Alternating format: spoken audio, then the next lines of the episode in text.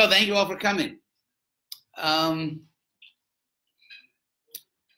in philosophy or in debate, there's a uh, term which is straw man argument, which you probably know. Straw man argument simply means that one does not refute the strongest version of the opponent's argument, so that one gives a weaker version of what the other person is actually saying and then defeats that weaker version. So, in other words, it's like you didn't defeat a real man; it was just a straw man. So, that, so that's the the term straw man argument.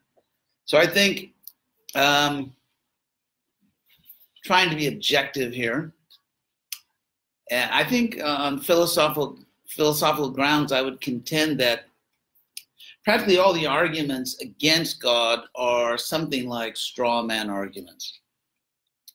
And uh, of course, there may be good arguments against bad versions or bad concepts of God.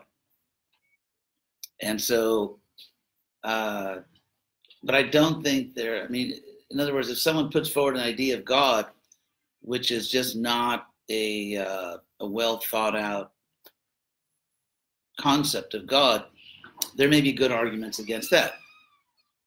And I'll give one example of what I mean by that. Um, somehow, uh, in the Judeo Christian tradition, uh, it came to be, and Judeo Christian Islamic, I should say, it came to be accepted that God created the world, including souls, uh, to use the common Latin ex nihilo, which means from nothing. So that our present life is our first life because we didn't exist before. So God created us from nothing. Uh, there's a historical problem with this idea, and there's a philosophical problem. Um, the historical problem is that according to scholars at uh, who are specialists in Old Testament studies, uh, the Old Testament, which handles the creation narrative in all these different traditions, the Old Testament doesn't really say explicitly that God created the world from nothing. And so somehow the idea that God did create the world from nothing is uh, was just someone's idea that caught on. So, um, what was his name? The, the, the guru of Zeno, Parmenides. Uh, any Parmenides fans here? No. Anyway, Parmenides was a pre Socratic Greek philosopher. Socrates was so important that the philosophers that came before him are called pre Socratics. So there was one philosopher who was very influential. In fact, he influenced Plato a lot, called Parmenides. And he argued basically that uh, if we say something came from nothing, it's actually just a confused way of speaking. Because uh, I'll try to lay this out for you, but then I, I want to get to the back to the God thing. Um, he said that the word nothing is a real word, just like something. If you compare these two words, nothing and something, they're both equally words. However, the difference is that something refers to a real thing, whereas nothing doesn't actually refer to anything. There, there, there's no object you can call, here's nothing. There's no such, in other words, there's no existing thing which is nothing. In fact, nothing means exactly that, that it's not referring to anything. So, therefore, to say something comes from nothing, or when something dies or perishes or dissolves, it merges into nothing, uh, he said it's actually a linguistic mistake. It's just mistaking the fact that nothing is a positive word in the sense, positive in the sense it really exists, but actually doesn't refer to anything. So there's to say something comes from nothing is not really to say anything at all. But apart from that, I, I, probably uh, apart from the historical mistake of saying we're created from nothing, or the philosophical problems, of course, you could say an omnipotent God could just create something that didn't exist before. But then there is a probably perhaps the most serious problem is the ethical problem. There's, I think, an ethical problem in saying that God created us from nothing, uh, which simply cannot be overcome and which therefore provides atheists with their most powerful argument against God. The ethical problem is that if this is our first life, and if we are created by a God who is, as one philosopher said, a triple O God, omnipotent, omniscient, and omnibenevolent, in other words, all good, all knowing, and all strong, all powerful, um, then, you know, this thing you've heard a million times. Why are some people suffering? Why are some people born in absolutely horrendous conditions? And some people are born uh, in, in great conditions. Why are some apparently innocent people suffering and some, you know, apparently very guilty people, uh, people that really do bad things and then die happily in their sleep and leave billions of dollars to their children? So if, if, um, if we are trying to make moral sense of the universe or just the planet Earth, if we are if we are trying to find on Earth a moral law, which I mean beyond human laws, that there's some type of cosmic or divine moral law which is being enforced, so that people really get what they deserve. And if we also believe that this everyone is born for the first time, this is our first life, then it's simply impossible to detect. It's impossible to demonstrate that, in fact, there is a divine moral law operating in the universe. Or as sometimes it's said, you know, why do bad things happen to good people, or why do good things happen to bad people? So this in philosophy is called, uh, technical term is theodicy, from the Greek word theos, which means God, from Sanskrit deva, and uh, dike uh, in um, Greek means justice. So, is there justice in God? So, again, if you believe that this is our first life, we did not have previous lives, and uh, then there's no way in the world you can explain why there's so much injustice, actually, huge amounts of injustice on God's watch, so to speak.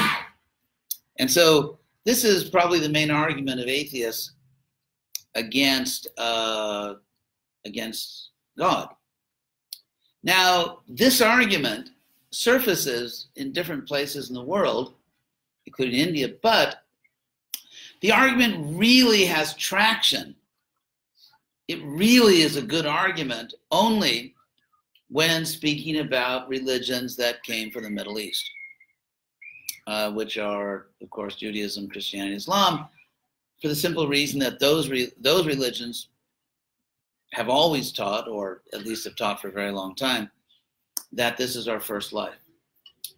Now, one interesting fact is that all the main major world religions, and by major here I don't mean they're the best ideas anyone ever had necessarily, but they've had major historical influence. The religions that have had the most, by far, the most powerful influence on human history, uh, they only come from two places in the world. If you may think that, well, religions have popped up everywhere, and they have, but religions that really became important historically, whether they were good or bad, really only come from two parts of the world. They come from um, the Middle East and they come from India. So I've already mentioned the three religions that come from uh, the Middle East and from India. You have, of course, uh, Hinduism and Buddhism, two of the main world religions, and other things like Jainism, which were powerful uh, a few thousand years ago, but since have become very small in numbers. So um, on the eastern side, because Buddhism also, of course, came from India um, on the eastern side, the, religions that came from South Asia, or what we now call India and Pakistan and Nepal, um, they understood the principle of reincarnation. The fact that we, as living beings, as conscious beings, are not our bodies. in fact, uh, if you just think about it a little bit, it becomes obvious that it is logically impossible for us to be our bodies. And I'll explain what I mean by that. I, I sort of phrased it in a very provocative way so uh, no one would start texting while I'm speaking. So we have we have two obvious facts. One fact is that um, our body, well, that we have reincarnated several times in this life. Some of us more than others. If you divide your age by seven, roughly, that's how many times you've already reincarnated. So, um, so the question really is not is there reincarnation because you have already experienced it if you are more than seven years old. The real question is does this process continue with the demise, with the death of this body? Um, so that's one fact that we have reincarnated several times in this life and will continue to do so. Uh, carne, of course, in Latin means flesh. So reincarnation really means reinfleshing. And uh, in fact, uh, there's another pre-Socratic philosopher. This is pre-Socratic night here. So if you're a you're a fan of pre-Socratic philosophers, you get uh, you get free food. Anyway, um, there's another pre-Socratic philosopher named Heraclitus, who is famous for having said that. And by the way, to understand this, he Heraclitus was a contemporary of Buddha. And you may know that in Buddhism, one of the main doctrines, perhaps the central doctrine, is the idea of shunyata or shunyavada, which means emptiness. Sometimes misunderstood, seriously misunderstood, to mean that Buddhists believed or believe now that nothing exists, which is not at all what they meant. So that's not what they mean by voidism or emptiness. What they actually meant was that you cannot point to anything in this world, certainly not any physical object, that is one steady continuing object because things are constantly changing. You know, just a little bit of atomic science will confirm that.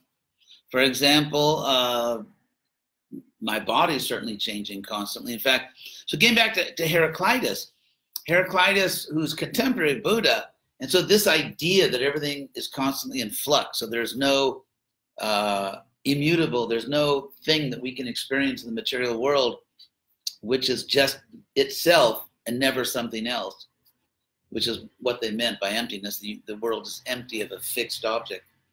Um, Heraclitus said that you cannot step twice in the same river. You cannot step in the same river twice because the second time you step in the river, it's a new river. The water that you stepped in the first time is gone downstream, and there's new water. So you're stepping, you're not stepping in the same water you stepped in. And so uh, my little cute little version of this is that um, you cannot breathe in the same body twice.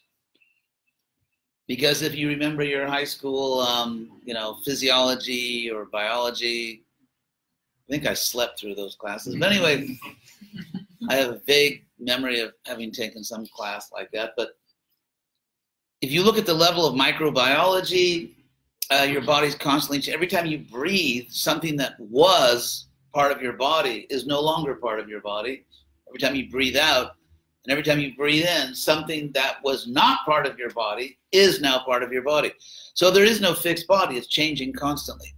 And by the way, Krishna himself mentions this principle in Bhagavad Gita. He says, Adi Bhuto Ksharobhava, that um, the sort of the governing principle of material nature is a constantly changing state. So materially, that's the condition. And so, therefore, the body you were born in is not the same body you have now. It's not that your baby body just stretched into your adult body,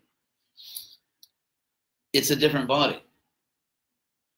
So, even though, as I said, we've reincarnated, you've actually reincarnated several times at least in this life, uh, still we know by examining our own deepest self awareness that It is you who were the baby, you who were the child, you were the adolescent, you are the adult. If, if you just examine your deepest self awareness, you will understand, you will see immediately. Oh, everyone come forward a little bit and make little room. There you go. That, that didn't hurt, did it?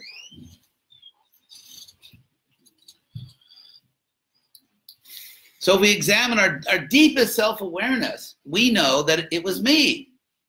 So again, this is not um, this is not like really advanced science or something. It's very simple. You are the same person. The body is not the same body. Therefore, it's simply not possible that you are your body. It's just sorry if you were really, you know, kind of had your hopes set on that, I hate to be the one to break this news to you. The good news is that if you were your body, you would have to die and probably maybe not exist anymore, unless you believe in resurrection. Then bones shall rise again. So, but if we are the body, then you get the pleasure of annihilation.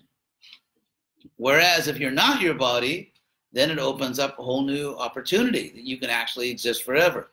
If you are not your body, you just have to figure out what you are. But now, um, so I mentioned this, so I'm going to get back to the main topic here. So you have certain traditions in the world who have taught that uh, this is our first life. We didn't exist before. And therefore, as I said, uh, if you care about being a rational human being, if you don't want to just be, let's say, a religious fanatic or just sentimental, and you actually, if it's important to you that what you do and believe makes sense and is logical, then you cannot explain the fact of all the apparent injustice in the world if this is our first life and the idea that there's a God who is all good, all knowing, and uh, all powerful. Because the simple atheistic argument, which is a valid argument, I think, if you're dealing with this idea of this is our first life, is that if God is all knowing, he knows that we're suffering. If God is all good, he wants to stop our suffering. If God is all powerful, he can stop our suffering. So, therefore, an all knowing, all good, all powerful God would stop everyone's suffering, uh, but suffering doesn't stop. So, therefore, there cannot exist a God who is all good, all knowing, and all powerful. Of course, little footnote here this argument, of course, would this atheistic argument would only be valid when talking about innocent people who are suffering. Because if someone is really a terrible person and then finally gets what they deserve, uh, that's not so much of a philosophical problem.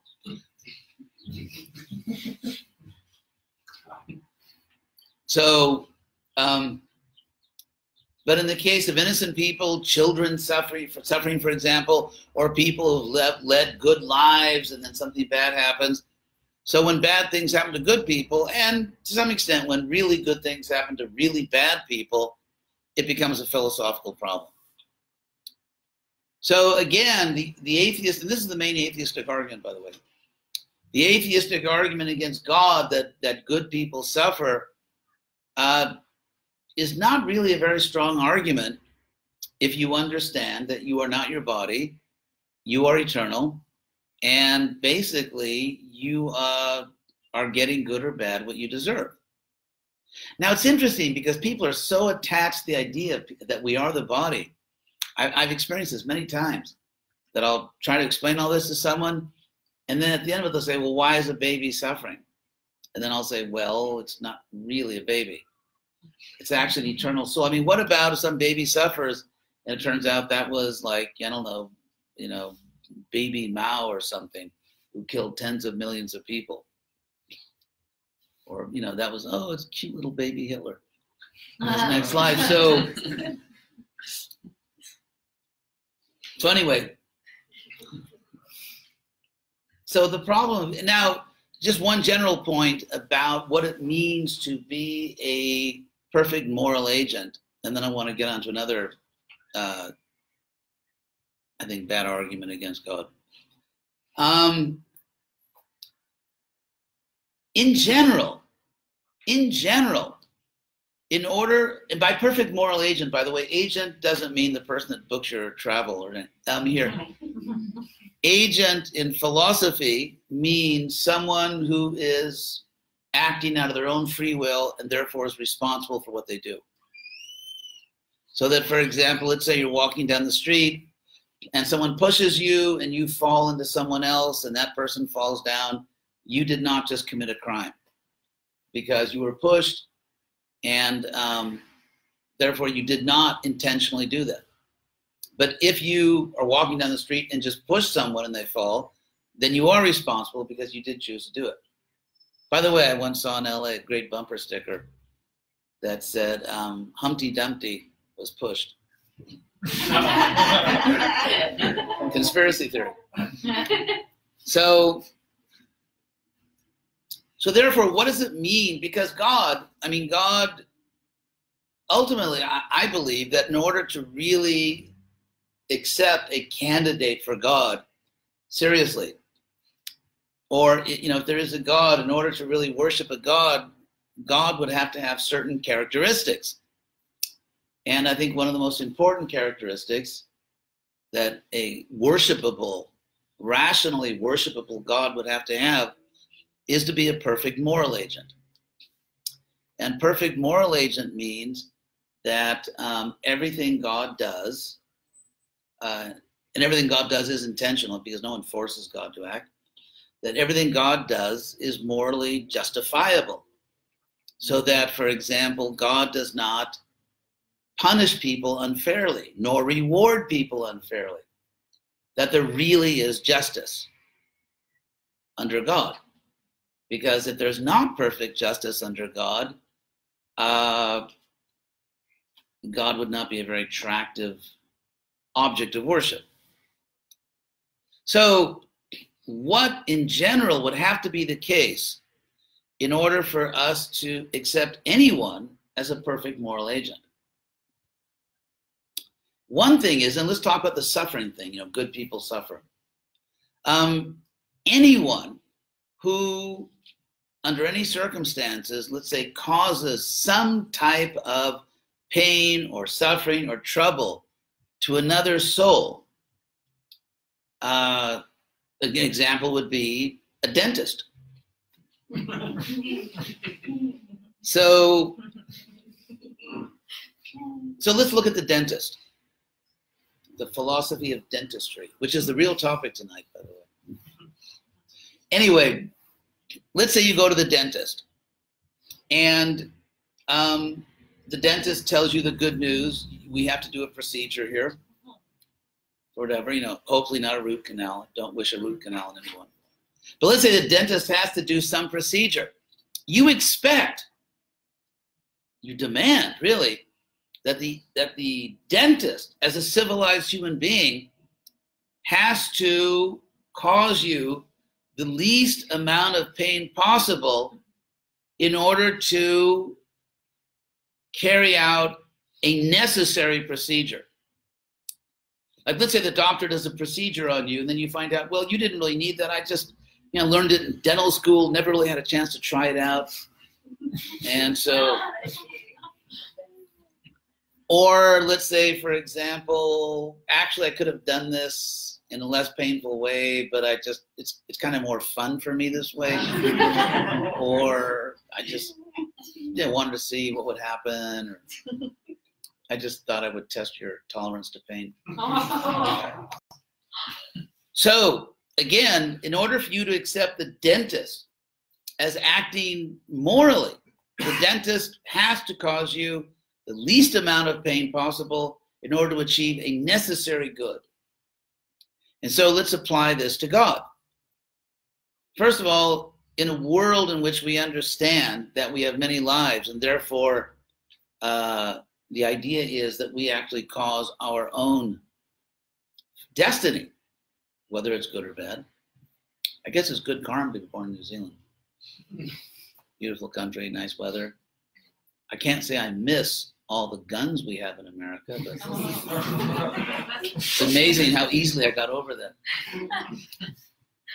So, in the case of God, in the case of God, um, it would have to be the case, in order for God to be a perfect moral agent, it would have to be the case that God causes people who suffer the least amount of suffering possible in order to achieve an essential good. Now, someone could say that, well, that can't be true because some people really suffer terribly. But then again, it's like, you know, there, there's a term, medical term, invasive, an invasive procedure. I remember we had a, um, when I was growing up as, as, a kid in Los Angeles, we had this really nice uh, family doctor, Dr. Wayne Hilton, I remember his name. And uh, I actually became the head of a big medical corporation. But so we would go, you know, get our medical checkups. And, and whenever he would say you have to have a shot, I would always argue with him and say, look, whatever medicine you can put in the shot, you can put in a pill.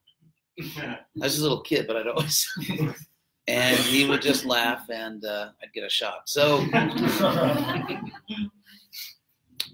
so the idea is that would have to be the case. Now, someone could argue that it cannot possibly logically be the case that anyone could do anything to deserve the kind of punishment this person suffered. But is that really necessarily a true argument? Because if you think about it, um, our behavior in this world is really only a symptom or a consequence of what's really happening, which is our mental state.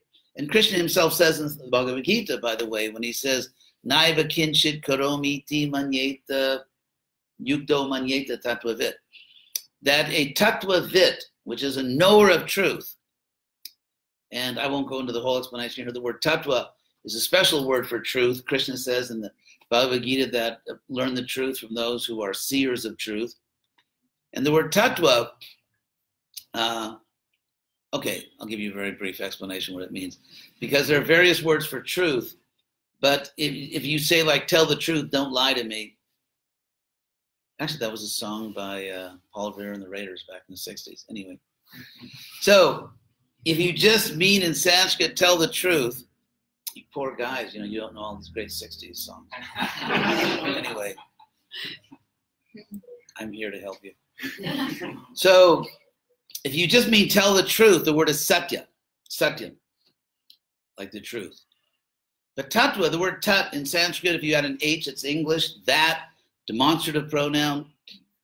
Uh, in other words, you say that when you're pointing something out, like that house, that person, that problem. And so therefore, because that is a demonstrative pronoun in this like highly sophisticated philosophical Sanskrit, it comes to mean a real thing because you can't demonstrate something that doesn't exist. You cannot truthfully say that about something that doesn't exist. And so therefore it comes to mean just a real thing, as in Om Tat Sat. That's, that's what, what the word Tat means there. So when you add in Sanskrit the, the, the suffix twa, it's actually the same as a- adding in English ty. Like, uh, let's say, uh, what would, it, uh, felicity or impossibility. So, what does it mean to be an impossibility? It means a state of being impossible, or felicity, the state of being happy. So, so ty in English means the state of being something. Same thing Sanskrit twa. So tattva means the state of being a real thing, and therefore it comes to mean one of the fundamental categories of real things. And it's in that sense you get terms like jiva tattva. Jiva means living entity, related to, course, the Latin. You know, viva, viva, long live. That's actually Sanskrit jiva. They actually say that in Sanskrit, jiva, jiva, like long live someone. So anyway, jiva tattva means a fundamental category, which is the jiva, the individual soul. So we are in the jiva category as a real thing. Or there's Vishnu tattva, the category of God. So that's what tattva means. So uh, what was the word we were explaining with tattva?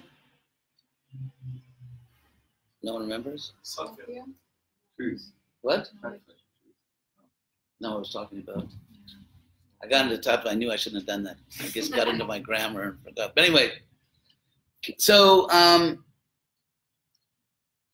so talking about um, God as a moral agent. See if I remember what I was saying. Um, oh, I know. Uh, Krishna says tattva vit. I remembered it. See that? At my age, you didn't, and I did. So,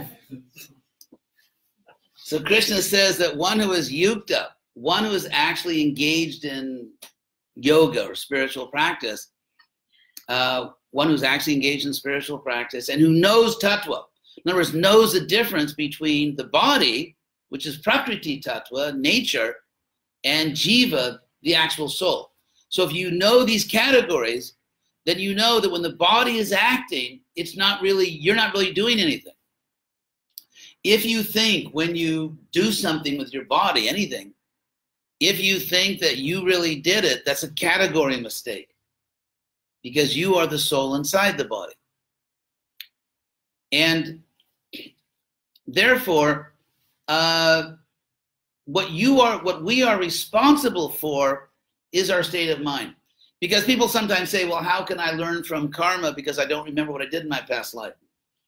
And um, this actually misses the point. Because let's say in my past life I performed certain good deeds or bad deeds. Uh, the fact that my body carried out good and bad deeds is really just a consequence of the fact that I, my real actions as a soul, were actions of consciousness. In other words, I made choices. I made conscious choices to move my body in a certain way or not to act, perhaps when I should have acted. And so, therefore, what karma is really focusing on is not just the body, because that was just, it's like, let's say someone shoots another person. That's a real American example. You gotta love the American way. So, anyway, let's say someone shoots another person. They don't put the gun on trial, they put the person on trial. The NRA, National Rifle Association, which is uh, does a remarkable amount of evil in the world, they um, they're the ones sort of you know politically behind uh, all these things, and so they have this saying, which is idiotic, which is that you know uh, guns don't kill people, people kill people, which is of course absurd, because the real point is people with guns kill people. People without guns very rarely kill people. People with guns are usually the ones that kill people. But anyway, so you could say that comparing now, like, like let's say you, the soul, you, by your own free will, choose to act in a certain way. So the details of what kind of body you had, what country you were in, or what planet you were on, that's just an external thing. What really happened and what you're really responsible for by karma is your state of mind, your conscious decision. For example, even legally, if let's say this person tells that other person to go steal and the person does it, the person who gave the order is legally responsible. It is criminal behavior to induce or command or force another person to commit a, a criminal act. And so the soul commands the body to act in a certain way. And therefore, even from the point of view of ordinary uh, jurisprudence, the person who gave the command is responsible. And therefore, remembering all the little details of what you did, like what kind of body you had, was I good looking? You know, all that stuff, that's not really important. What is important is the state of mind. And the state of mind that produced certain kinds of behavior is still there. It's still available to you. It's still, of course, in yoga, it's called sanskaras, which is your, our, our deep mental states or conditioning. So it's not true that you're being punished for something you can't remember or have no access to. So therefore, how do I get the benefit of it if I don't remember what I'm being punished for? Actually, you do have access. Because if you go deep into your own consciousness, you can discover the mentality inside of yourself that produced a particular karmic reaction. So, anyway, so the argument against God, the argument from evil, or the problem of evil in the world, which uh, you know the argument goes means there cannot be a God who's all knowing, all good, and all powerful, uh, only works in a system in which one assumes that we are created from nothing for the first time in this life. Another, I, I want to get to a more specific argument against God. In, in a sense, not not merely an argument against God, but an argument against a personal God, and an argument specifically against a personal God who has a form, such as Krishna, our guy.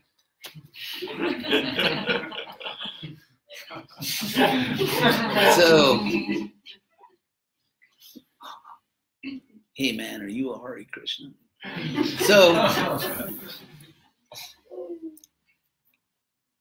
and so what I'd like to do is speak philosophically about the idea of form. Because the typical argument goes, and I think it's ultimately not a valid argument, the argument goes that forms are limiting. God is unlimited, ergo, therefore, God doesn't have a form.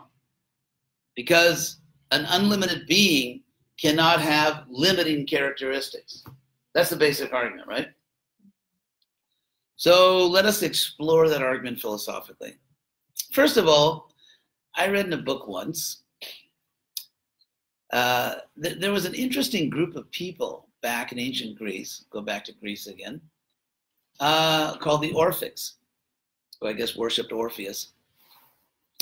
And they had a very interesting take, a very interesting conception of take on uh, form.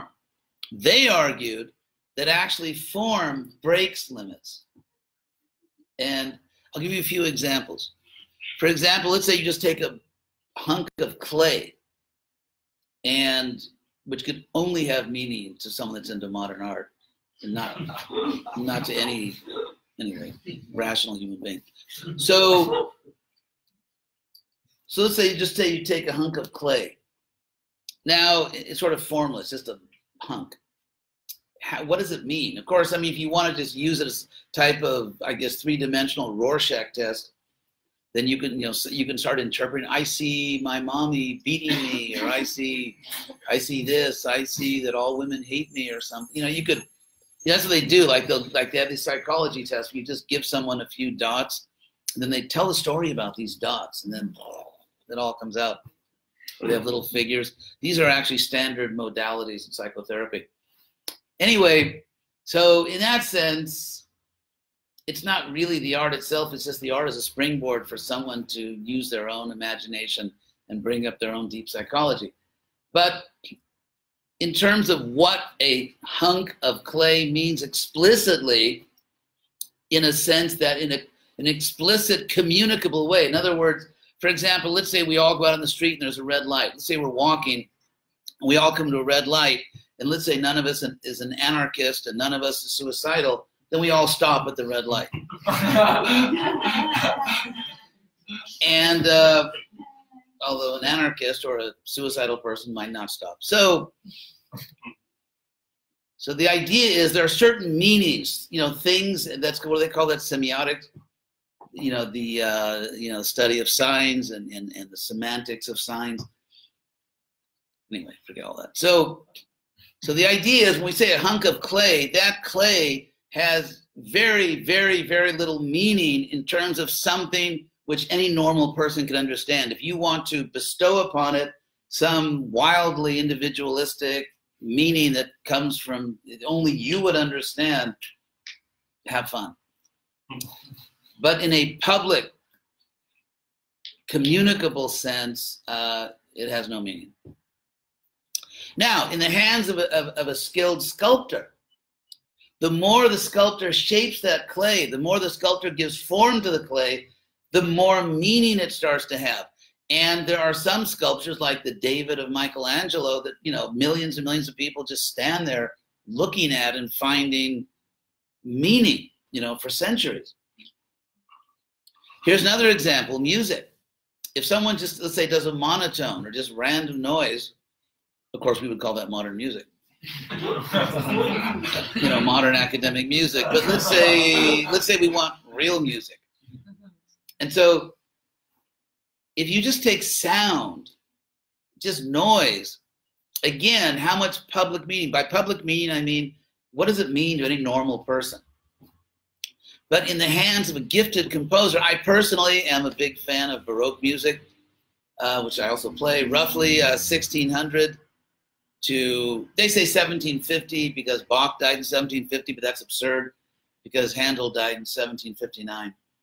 So that didn't just stop on Handel. Anyway, so that those are roughly the dates for Baroque music, and it's it's it's absolutely some of the most, perhaps the most sophisticated music I think ever composed.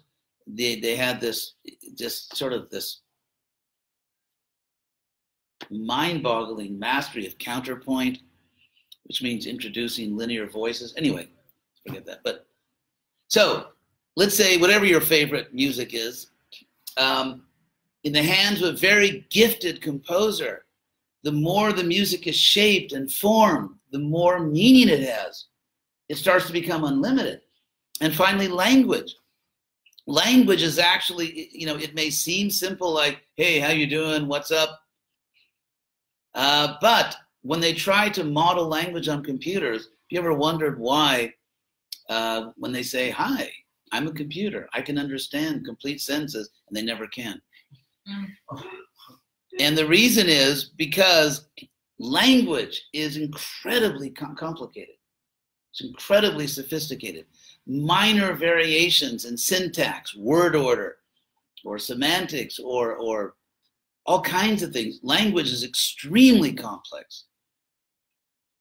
And so the fact that I'm speaking now and, you know, you understand English, you're understanding it is uh, what your brain is doing is almost inconceivably complicated. And so, therefore, when you, if I, if I, just, let's say you came to this program and I just sat up here and started going, uh, and, and you said, okay, this is an interesting angle, but let's say like 45 minutes passed and I was still just grunting. So maybe I'm just a postmodern philosopher. Anyway.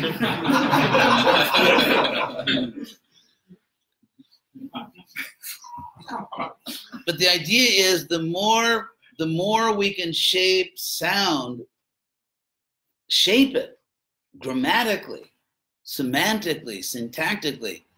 There's literally there's no limit to what you can express. So this was the Orphic idea that form actually breaks down limits that the more things are skill, skillfully formed, uh, the more unlimited they become, visually, audibly, in every way. And so, uh, okay, what about if you say, well, take the contour of your body. Let, let's say, let's talk about the three-dimensional perimeter of your body, which you could say it's a limitation. It's not only a definition, it's a limitation because – the perimeter of your body is what separates your body spatially from everything else, whether it's a wall or just space it's, itself. And so, how could something which limits, it, it defines by limiting the shape and contour and the spatial extension of your body. So, isn't doesn't your body limit you? maybe having a human body breaks down limits in the sense you can do all kinds of interesting things, but spatially, it's certainly a limit. So, um, what about the case of a God who is everywhere, who has a body, but is everywhere? And so, therefore, or for example, you cannot say sanely, I mean, logically, you cannot say that at the same time, in the same relevant sense, you are in the room and the room is in you. I mean, don't try this at home, you can hurt yourself.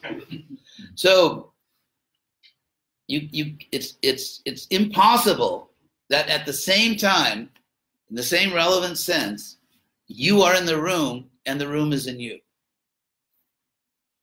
However, Krishna makes that claim in Bhagavad Gita in chapter 9. He says that everything is in me and I am in everything. And so clearly, this is not Newtonian physics. It's not even quantum, you know, physics. This is this is a transcendental physics in which everything operates according to other rules. And so, if you study, in other words, what I want to say is the people who, for thousands of years, have been uh, studying and serving Krishna, they're not just sort of pre philosophical numbskulls. You know, they're, they're not people that just never knew that forms are limiting. Oh my God, no one ever told me that. I guess I wasted my life chanting Hare Krishna. it's um really the problem is that the arguments against God having form are uh, naive and um, not very philosophical. Actually, they just people just kind of say it without really giving arguments. So Oh, someone could say, well, Krishna's form is limiting, limiting because he's blue. He's not other colors. So, you know, he's not a rainbow deity. but the fact is that Krishna has unlimited forms. For example, the Brahma Samhita says, uh, oh my God, Advaitam, yeah, I got it. Advaitam Achutam Anadim Ananta Rupa. That Krishna is Advaita. He's not uh, there's no duality between himself and his form. I mean, it's not that in Krishna's case, he's not his body. Krishna actually is his body. So there's no duality there. And uh, Chutam, infallible, uh, Advaitam Achutam, uh, Advaitam Achutam, Anadim, beginningless, Krishna's beginningless, and uh, Anantarum, he has infinite forms, infinite forms. And so one could argue that is true that within, if you look at all the, well, you can't look at all the forms of Krishna because you haven't got that much time. And he has infinite forms, but um, you will, one could say that you will find every possible geometric shape and form within all of Krishna's incarnations, every color, everything. And so Krishna is within everything, everything's within Krishna. So uh, this is not a naive, pre philosophical religious claim. It's actually based on a very deep understanding of the nature of reality. So again, this argument that you know there cannot be a God with a form because blah blah blah, uh, there is a response to that. It's not really a uh, a knockdown, knockout argument. So um, as far as another argument against God, perhaps, would be that uh, people claim to be representing God do bad things sometimes. Well, people claiming to represent everything do bad things. People claiming to represent atheism in the 20th century, uh, you know, murdered about 100 million innocent people, maybe 200 million. So, uh, because after all, the Nazis were not like pious Christians. And uh, Mao was an atheist. Khmer Rouge that murdered 20% of the population of Cambodia, 20%. Basically, anyone that had over a high school education. It's um, and that didn't kind of dumb themselves down very quickly and very convincingly. I mean, uh, New Zealand has roughly five million people, and so imagine a. I mean, I would never wish this upon you, Imagine if in New Zealand, I mean, recently, just a couple days ago, there was some poor girl from England that was killed. It was like a national trauma.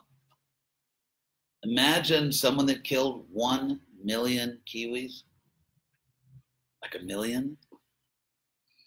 That's what atheists did in Cambodia in the 20th century. They killed 20% of the country. Mao killed God knows how many tens of millions. It's very interesting because some people, especially sort of you know intellectual academic types, think that Marxism is still kind of a little sexy, at least. But in fact, people claiming to be following Marx or communism killed between 10 and 20 times more people than Hitler. So if you think it's cool to be a Marxist, it's uh, maybe it's even more cool to be a Nazi, because after all, they killed a lot less people.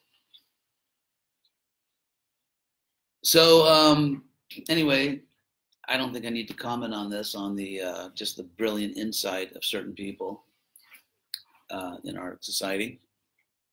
So again, the argument that people representing religion have done bad things. Hey, people do bad things representing everything. Basically, whatever wherever power lies, if there's power in an atheistic movement like the Bolshevik movement or Marxism, then people that get power will do bad things. If there's power in religion, some people will try to get that power and they'll do bad things. So anyway, maybe I'll I'll stop here. And if anyone has another argument they'd like to discuss against God, we could have some fun.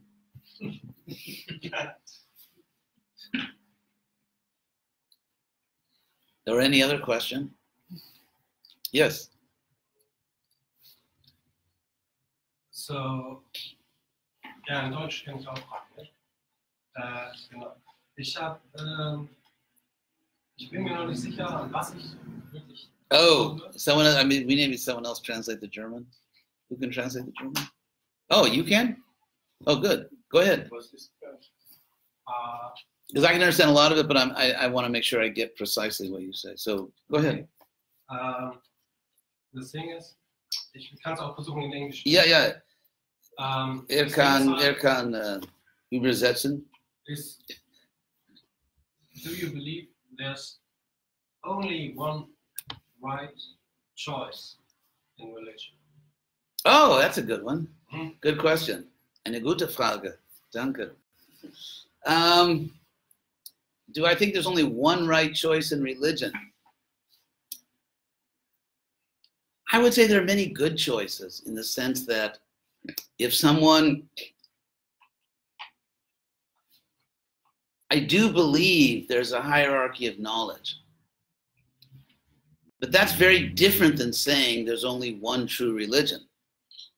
For example, let's say let's say I'm a scientist. Let's say I do physics. And there are different theories and let's say there are several good theories. They're put forward by intelligent scientists, they have arguments, but ultimately I believe there is a a theory which is the best. Or, for example, let's say in, another field, maybe to make it more clear, let's say in history. Let's say we're trying to understand uh, why uh, a group of English citizens revolted against their mother country in 1776 in the American colonies. Because almost up until the day of the war, they very much believed they were English citizens, and their main complaint was actually that they were not being given the rights of Englishmen. But anyway, so of course, the different scholars put forward theories of uh, why, what led to the war, or why the Americans won the war against the greatest military power in the world at that time. And so, if you, you know, when you go to the university, you see that scholars disagree, you know, they debate, they have different views. But I think it's fair to say that any qualified scholar will have something important to say. We may ultimately think, well, this is a better interpretation, but there's always some merit. You know, any serious scholar will, will, will come up with some ideas that should be considered, that have some, uh, you know, merit to them. Even though we may, I may think, well, I don't think that's the best explanation, but you can learn something there. Yeah. And so I think I think that's my attitude toward many religions in the world. I think, I mean, first of all, I would reject anyone claiming to be religious who is doing evil in the world. Like people that kill innocent people in the name of God, I think are just, you know, yeah, they're not contenders. So, uh, one second. so among people, let's say among people who claim to be worshiping the divine, however they understand that, and let's say if they have good principles, for example, they believe that on their path they should be charitable, they should help other people, they should not be cruel to any other creature, including non humans. They should not cause pain and cruelty to other creatures. And um, so they believe there's some kind of divine power that is itself good and requires goodness in the followers. So I think that idea is true. And so anyone that has some version of that is um, doing good in the world, or I think they're making progress in their own life. So, and, and, and it, there are certain basic ideas, for example, the idea of an eternal soul, which you find, by the way, also in, in, in most forms of Buddhism, which, uh, you know, the kind of the, the kind of Buddhism that was marketed to uh, Western people is not the Buddhism that became a world religion. So basically, in all the world, and also in, in a particular, you see, I mean, ultimately, I would say it's not really a question of, let's say, Islam, Christianity, Judaism, Hinduism. Well, I think that's misleading because, for example, take in the Islamic tradition, you have Sufis who were basically the Muslim bhakti yogis. And so you find a lot of uh, very beautiful expressions of pure devotion. There's one, uh, I forget the name, there was one, I studied one great Sufi poet. Rumi? Uh, and it might have been Rumi, I, I, it might have been a lady actually, but but but but the, the saying was that if I worship God to go to heaven, let me go to hell. In other words, let me just love God purely. In fact, if, if you look, there are um, for example, if you look at mid- medieval Judaism, although uh, Maimonides is like the big hero for many Jews, uh, I think he was not the actual hero. I think there were other groups at the time who had a much better spiritual, Jewish groups that had a much better spiritual understanding that talked about a spiritual body of God. And uh, about a spiritual body of God. And, and, and I mean, so I think in all these traditions, so you can find the bhakti yogis in every tradition. And the bhakti yogis in every tradition, those who are really devoted and have a serious spiritual practice to devote themselves fully to God, whether it's in a Christian tradition, Jewish, Muslim, Hindu, Buddhist, whatever, those people, I would say, are, are have a lot more in common often than they have in common with other people in their own religion. And, and so what's interesting about the Bhagavad Gita is that it it it doesn't give anything like sectarian religion. Krishna is not a jealous God, and and so um, Krishna talks about different spiritual paths like bhakti or gyan, where, where you just try to cultivate knowledge. And in every religion, in every religion, you will find people that try to understand the absolute intellectually or through you know philosophy or theology. So as far as like like if you imagine knowledge like a pyramid, and so at the base of the pyramid there are lots of people. So for example, all the people in the world who understand in some way or other that there's a God. So they all agree on that. And then if you get, keep going up, then all the people that understand that God wants you to love everyone and not kill other people if they don't belong to your religion, that's less people, actually, unfortunately. But it's still, you know, a lot of people. And then the number of people that also understand that we are not just physical bodies, we are actually souls. And it's actually our soul that returns to God. Again, there are a lot of people in, in, in hundreds of traditions that understand that. And so basically, we're saying is that as you get to the more and more advanced knowledge, that Krishna is giving something which is unique. But that's just the, so to speak, the cherry on the top of the cake. And, and actually, um, you, you, know, people that say, oh, there's so many religions and they all say only they have the truth, which is absolutely not true. Or that they say that and they and all their claims contradict each other, which is absolutely not true. So people that say, "Oh, all the religions say the same thing," uh, the only people that say that are people that have never really studied world religions. But if you look at the at the basic claims, for example, in Islam, they claim that God sent a prophet, Muhammad, the prophet, and Muhammad heard directly from God, well, through the angel Gabriel, and then took dictation to write the Quran. So, but the claim is that God sent a prophet. Or uh, in in Christianity, especially uh, early Christianity, that was actually based on what Jesus said, not based on pagan speculation centuries later. Jesus is the Son of God. And so there's the claim that God sent his son to the world.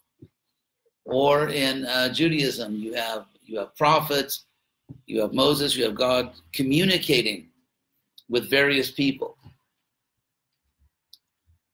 The claim that God himself actually came to this world and lived a full life in this world, that claim is only made by one tradition. So it's not that someone else is saying, no, God came to this world and he spoke this book. No, God came to the world. No, there's only one tradition that actually says that. And so in promoting this idea, we're not we're not actually contradicting any other religion. We're not competing with any other religion. And um, so that's how I see it. Yeah. Mach Yes. Uh, oh. Uh, I just have a question. At the beginning, you said uh, that something cannot come from nothing. Uh, when you're describing like atheists and how they would question you, then my question would be, how did uh, Krishna start everything? How did the world come to be? Yes. And then I guess, yeah, how did Krishna come? Uh, first of all, um, the world or ourselves. Uh, Krishna says in the Bhagavad Gita, chapter 13, Prakriting Purushang Chaiva Vidhina Bhavapi. Know that um, both material nature and souls are beginningless. So everything that exists, everything that exists is either God or the energy of God. What's that? Sound, vibration, and form. We were created through sound, then vibration. Yeah, but I, I'm kind of going at this from a different angle right now. Thank you. So so everything that exists is either God or God's energy. And it's in that sense that we get the statement in Bhagavad Gita, Vasudeva Sarvamiti, that one who finally is enlightened understands that Vasudeva Krishna is everything. Not that I'm God, but in the sense that I am God's energy. So, in that sense, there's nothing but God and his energy. So, because God has always existed, we are conditioned in this world because we've been in this world for a while. And in this world, everything begins and ends. And so we're conditioned to think that that's kind of normal. But actually, it's not normal. It's, um, it's just the material world. For example, let's say you go to a movie. And in the movie, you know, the movie begins and ends. You know, it's a nice story. It begins, and then the movie ends within you know two hours or less normal movie but you existed before the movie started and you existed after the movie ends. And so in that sense this world is this type of theater. And so it's only in this world that things appear to begin and end. And even the energy itself the material energy has always existed in different forms. So because everything is God's energy and God has always existed, there never was a time when God was, had less energy than he does now. And so his energy has always existed. So everything uh, that exists now has always existed. Not a, and, and the difference between souls and nature is that, um, for example, let's let's say the uh, the energy, the, the the atoms or molecules in this water bottle, the bottle. Sorry, it's plastic. In the bottle and the water um, has always existed.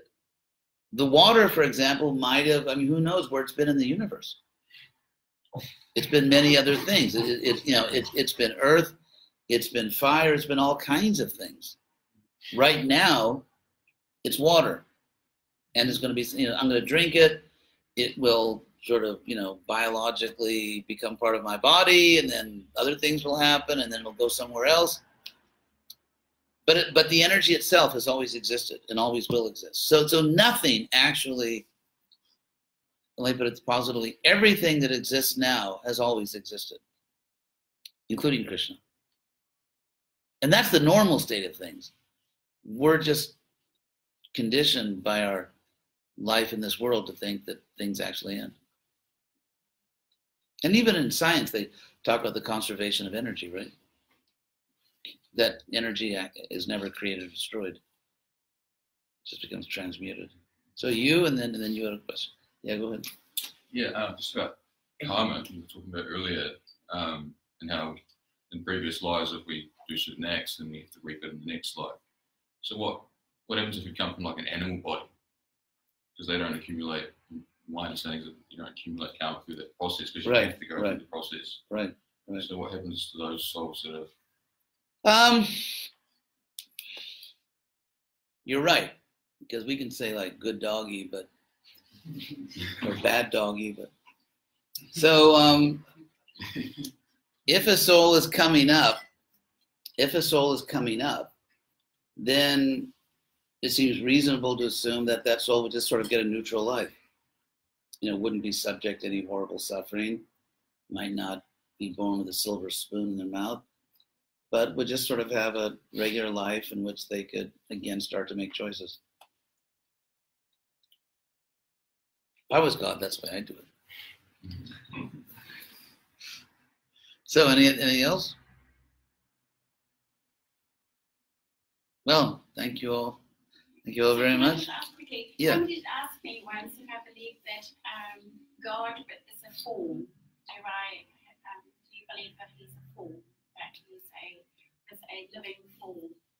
Since you don't believe in in the coming of, of Jesus, and you don't. Oh, I, I'm not saying Jesus won't come. I mean, Jesus can come if he wants. Did.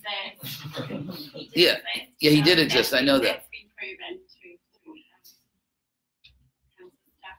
But I want Well, mostly mostly through the testimony of third-party Do Roman you- so- historians. So, do you do you pay do you pay towards Krishna, a form, a blue form, or do you actually just pay to um to the absolute space and the energy that created that? So who do you have? We, yeah, we don't believe there's some. We don't believe there's some other absolute that created Krishna. We believe that Krishna is kind of the buck stops there, you know, ontologically. So yeah, we do uh, personally deal with Krishna. Okay, so you believe there's only Krishna. No, not only Krishna. I said a little while ago that God has infinite forms. And also, God um, reciprocates with people. So, for example, if someone in a different tradition somehow is devoted to God in another way, then and, and they're sincere, God will reciprocate with them. So do you believe therefore that God chooses people to reciprocate with? So I think God just reciprocates. In other words, if someone is interested in God, then he reciprocates. No, as far as predestinarianism, I think that's insane. That was an idea that came in with the Protestant Reformation, people like Calvin, who, uh, among his other recreation, you know, things he did, you know, he burned his theological enemies alive at the stake, which was not nice. But anyway, it's the idea, predestinarianism is the idea that God, the, the idea was they were trying to emphasize the independence of God, that no one can uh, limit God's independence, and therefore God Himself has chosen a relatively tiny number, small number of people who will be saved and go to eternal heaven. Everybody else goes to eternal hell. And God doesn't even have to have a good reason for it. It's not like Jesus said, by the way, that um, you know the the people who do good in the world, you know those who, as you as you treat the lowest of my people, so you know that that's what will happen to you. So the people who go to heaven are because they were kind, because they love God with all their heart, but love their neighbor as themselves. And so this other thing is God doesn't have to. It's it's amazing how many light years away from Jesus they went. But th- this group, you know, they believe that um, God doesn't have to give any good reasons. He just felt like it. You know, okay, I just feel like torturing you forever. You know, why not? and I'm God, so and I can do it, so I will do it. I mean, this is this is like really brilliant stuff. So, yeah, God does not choose someone to reciprocate with; He just reciprocates. It's we that make the choice. If you're interested in Krishna, He'll be happy to talk to you. If you're not interested, He He won't bother you. I have one more last question. You you say that you don't believe in the resurrection, so can you tell Uh? I you said that I didn't say I didn't believe in it.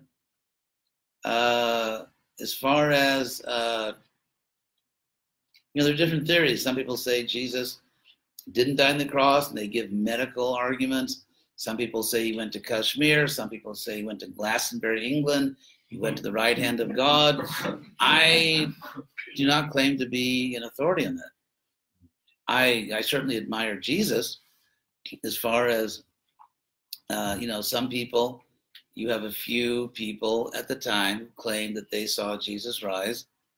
I don't know if those people were reliable witnesses.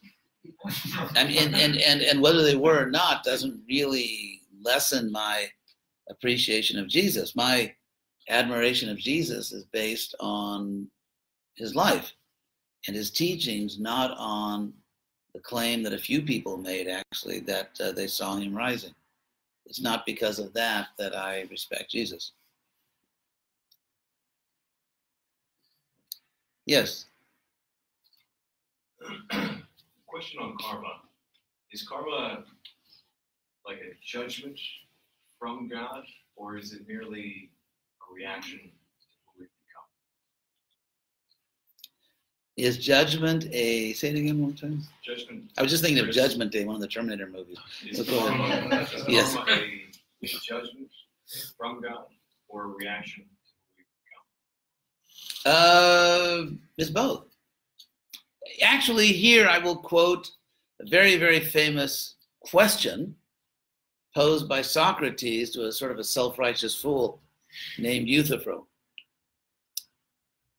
And he, this is what he asked Euthyphro. Is very famous in Western philosophy. He said, "Do the gods love certain actions because they are?" Or no, he said, "Are certain actions good? Are certain actions, you know, morally good or religious?" because the gods love those actions, or do the gods love those actions because they are good? And of course, in the first case, you get a whimsical god that just, which is exactly what you get, for example, in Homer, the Iliad and the Odyssey. That's why Plato in the Republic insists that you know we shouldn't corrupt our children by teaching them Homer, which was a very radical thing to say at the time, because like in, in say in the Iliad, the Odyssey, you'll have a situation, say in the Iliad, where Zeus is with his wife Hera on Mount Olympus looking down at the battlefield in Troy and will say, um, See that Trojan soldier down there? I'm going to kick his, you know, I'm going to, I'm just going to wipe him out. And Hera say, Well, why, Zeus? I just don't like him. What did he do to you? Nothing. But but he's fighting against my my friend over there. So the gods act like adolescents. They just, you know, they favor people. They're they they're not fair. They're not just. And so that's not really God. And Plato said that's absurd. If there's a God, there must be justice, real justice. And so what's interesting in Bhagavad Gita, this is one, one thing I find quite interesting, is that there are no penalties in Bhagavad Gita for not accepting Krishna. For example, Krishna talks about these three qualities of nature, modes of nature, which are goodness, passion, and ignorance. And um, he says that those who are who live a life of virtue, of goodness, one thing he says, urdhvam gachanti sattvasta. They they are elevated. They're elevated in their next life. They take higher births. And then he says, tasmat sattvam nirmalatam. That sattva is relatively pure and therefore prakashakam. It's enlightening. Just virtue. Goodness is is is, is enlightening. It's um, and he says that it, that goodness brings knowledge and happiness. And yet he says, Yajante Satvika Devam, those who are in goodness worship the, the, the gods, you know, who are servants of the Supreme God. In other words, they don't even worship Krishna. So according to Bhagavad Gita, you can be happy, wise, and upwardly mobile without worshiping Krishna. Uh, if you're just a good person. So this is not a jealous God. And but Krishna says, if you want me, then you have to, you know, it's like let's say a guy wants to win the favor of a girl, but he just goes out with all the other girls in town. And then he says to her, So, do you accept me? Probably not. If she's like, you know, healthy. So Krishna just says you get whatever you want. I reciprocate. So what so you are the architect of your own destiny. If you want Krishna, if you don't want Krishna, you're not going to get, you know, tortured because you didn't love Krishna. You're just going to get what you deserve according to the moral quality of your of your acts. what determines what you get back, what you deserve? Well, it depends on what you did. I mean, certain actions cause happiness and cause uh, flourishing. For example, let's say promoting healthy natural food in society is virtuous because it promotes health, and healthy people will be happier and have better lives. Uh, you know, promoting horrible food that actually, you know, carcinogenic food like meat, eating red meat as we now know is you know the same health wise as smoking a lot of cigarettes. So, and not to speak of the the cruelty. So, we can measure how much goodness you brought to the world. Did you actually promote happiness among human beings and other creatures? Health, happiness, wisdom, or the opposite? And so these are measurable things. So ultimately, you decide. Yeah, don't blame God. Actually, it's interesting because there was actually a uh, sort of an invalid argument. There, there was a time, a, there was a very interesting time in Indian history when Buddhism was flourishing in India, and of course the Vedic path also. And they had these very interesting debates uh, on all sides. And there were there were on the Hindu or Vedic side, there were different scholars holding different viewpoints, and they had fascinating debates. It was intellectually a very rich time in history. And one of the arguments given by the Buddhists against the say the Vaishnavas, those who worship Krishna, was actually a, uh, was actually not a correct argument. They said that in Buddhism, because the Buddhists accepted karma, so they said, said in Buddhism, you just get what you deserve. Whereas in Hinduism, you are subjected to the whims of gods and goddesses. And in fairness to the Buddhists, uh, there were and still are people in India that you know are very superstitious, and and you this is a type of religion. You find it in Europe, uh, in the pagan world, bless you, in the pagan world, and also you find it even in the Middle Ages for various reasons, kind of like this magical Harry Potter worldview where bad things can happen to you, not because you did something bad, because you stepped on the wrong plant or you, you know, sneezed on a Wednesday facing north. And uh, I mean, nonsense like that could never enter, enter into the Hare Krishna movement. And so it's kind of this sort of magical stuff where you get punished or rewarded not because of the moral quality of what you do, but just because of all these magical forces that you trigger or invoke and so on. And of course, India is up to here with this stuff. And some of our more thoughtful devotees kind of, you know, bring that stuff back to the Western world to help rationalize us. So, like, you know, if you step on a line or this, there's just all kinds of crazy things that have absolutely zero ethical component. It has nothing to do with helping yourself or others or harming yourself or others. It's just this magical world of, you know, all these unseen forces. And, and so, this totally non ethical Harry Potter version of punishment and reward uh, is not at all what Krishna teaches. That's not at all what Krishna teaches. And, and so, therefore, the argument of the Buddhists, I mean, it, it was a valid argument against some forms of Hinduism that were sort of Harry Potterites, you know, even in, in ancient India. However, it's not a valid argument against what we're doing. It has no place in the Bhagavad Gita. Because in the Bhagavad Gita, what you get absolutely just depends on the quality of what you do. It's not about, um, and as far as even worshiping the devas, we call the demigods, you could say, well, you have to worship. No, because first of all, the word worship, Krishna actually doesn't say worship. I mean, he uses the, the verb yajante, they yudge, which sometimes translated worship doesn't really mean that in this case. It really means just not being a shoplifter. Because Krishna explains in the Bhagavad Gita that all the, the, the benefits we get in this world, for example, it rains. And without rain, food doesn't grow. And so, you know, our very life, you know, these things are not for free.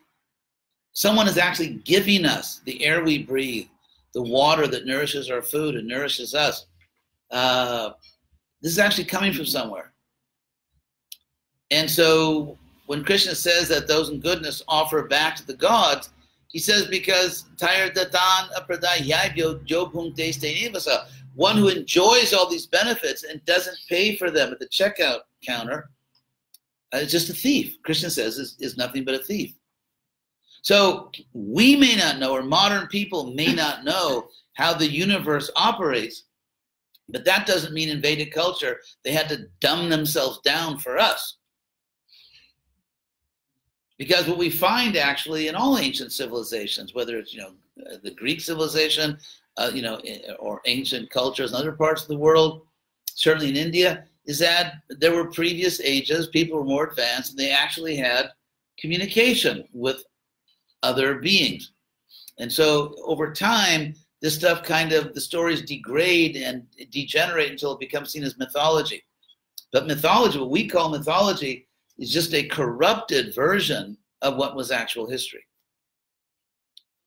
So therefore, when they say, when Krishna says that you have to offer back to these people, all he's saying is don't walk out of the supermarket without paying. You know, don't go to the store, load up your trolley, and then just walk out without paying. That's what he's saying.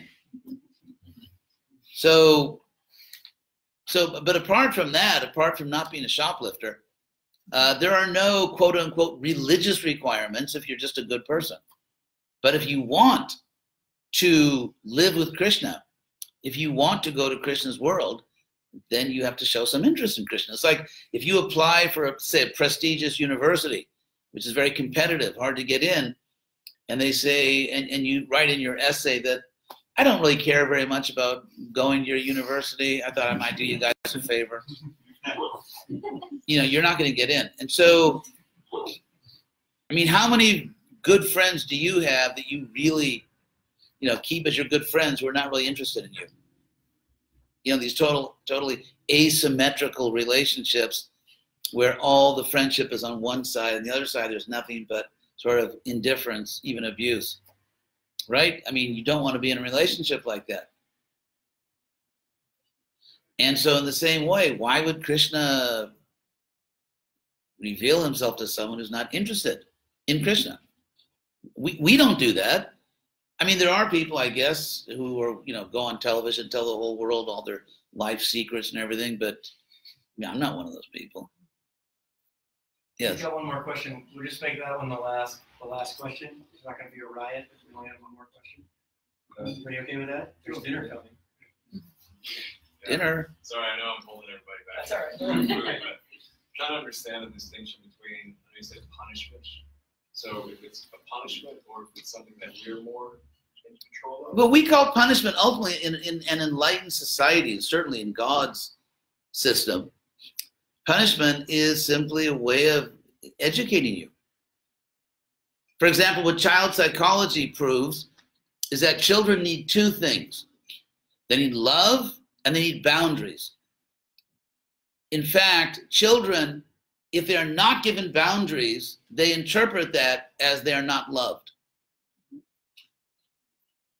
If a child is being taken care of by someone, a parent or some other caretaker, and they and, and, and the caretaker or parents lets the child do whatever they want, there are no rules, children understand that to mean these, this person doesn't love me. So children need love and boundaries. And, and boundaries have to be enforced. So that if you cross the boundary, something happens which discourages you from again crossing that boundary. And so you can, for your own good, you can call that punishment if you want, but ultimately it's for your own good. Yes? Is it true that like positive reinforcement is, is better at shaping behavior than like punishment? Is what? Is better at shaping behavior than like punishment? Um, there are certain extreme forms of punishment which are shown to be not so effective, but um, like like like physical punishment or something like that. But um, there are basically. Okay, I'll just be very honest with you. I think there's I think there's a bunch. I think the the academy, the university, have been taken over by extreme leftist people we have all kinds of theories. I think they produce an absolute catastrophe. What we see now is this theory of only positive reinforcement. We have we now have a very common phenomenon in the United States, and perhaps you also have been gifted with this, where university students uh, believe, many of them, that if anyone disagrees with them on political issues, that is a medical threat to them. That is a threat to their well-being and they need a safe space where they can be protected from the fact that someone actually just disagrees with them. And you know when i when i went to college uh, very short time ago um, that was the whole reason you'd go to college because you wanted to debate you wanted to test your ideas and test other people's ideas there was this healthy robust you know mood of like stretching your mind, exercising your intelligence, and you know you have debates. Now, if someone disagrees with these people, you know that you've heard the term the nanny state. They could now they now call this the ninny state, where they like Brown University, one of the most prestigious, you know, Ivy League school, and because some conservative speaker came on campus, they had the safe space where they played this music in the background of like little dogs, puppies barking, and they had little you know play-doh and toys to play with, so that you know, these these students could be protected from, you know, having to even see someone who disagrees with them. And so, yeah, this is actually going on, and and it's it's becoming a laughing stock. You know, this a lot of the left is becoming a laughing stock. So so I'm I'm not on the other side either. I didn't vote for Trump, but the point is that um, so so some of the top psychologists in the country are trying to figure out what the hell's going on like, what happened to college students? Because it used to be, if you study history, it used to be on college campuses that although the administration sometimes would want to, let's say, limit who could speak on campus, campus, or the teachers, but the students were always the bastion of free speech. That historically, college students were the ones that all like bring it on. You know, let's hear all the different ideas. They wanted to debate. They liked it. Now you get a case where you get some of the administrators saying, well, let's have free speech. And the students are demanding that anyone that disagrees with them not be allowed on campus. Which there's a you know word for it in English, it's fascism. So demanding that. And so you have case after case after case where very qualified speakers people who you know have the, the highest degrees from the best universities people who make reasonable arguments. You may not agree, but they're they're they're making arguments with evidence and you know and they know history and they know social science. But if they're not politically correct, this you know students sometimes in some place try to physically block them from speaking on campus or shout them down or they get all the tickets and then don't go. In other words, you know, there's an idea. Again, I'm not on the right, by the way. I'm, I'm not like a right wing person, but but a lot of young people, especially, think that somehow the left stands for free speech. Are you dreaming? If you look at the 20th century, for example, virtually every time a hard left party took over a country, the first thing they did is abolish free speech and even start killing anybody that uh, disagreed with them. That's what happened in Russia. That's what happened in Cambodia. That's what happened in Cuba, where they would literally machine gun people who simply tried to sail a boat off the island. They would just machine gun them. Prison states. And so I don't know how I got into that, but I but I thought I just so yeah. So I so I, I think I mean as someone trying to serve Krishna again, I'm not I'm not a, a right wing person. I just think we have to be fair and open and look at what's really going on. So that idea that only positive, of course, positive reinforcement, but only positive, that's coming from these people who have created a generation of college students who find that if anyone disagrees with them, that is a serious medical threat to them.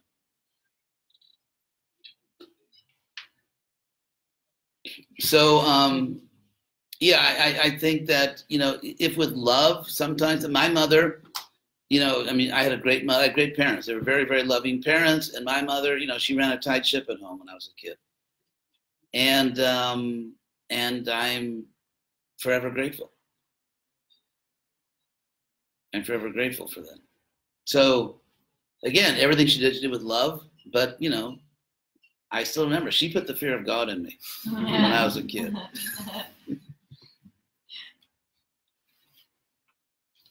So- not going to be able to eat if they don't have one more question.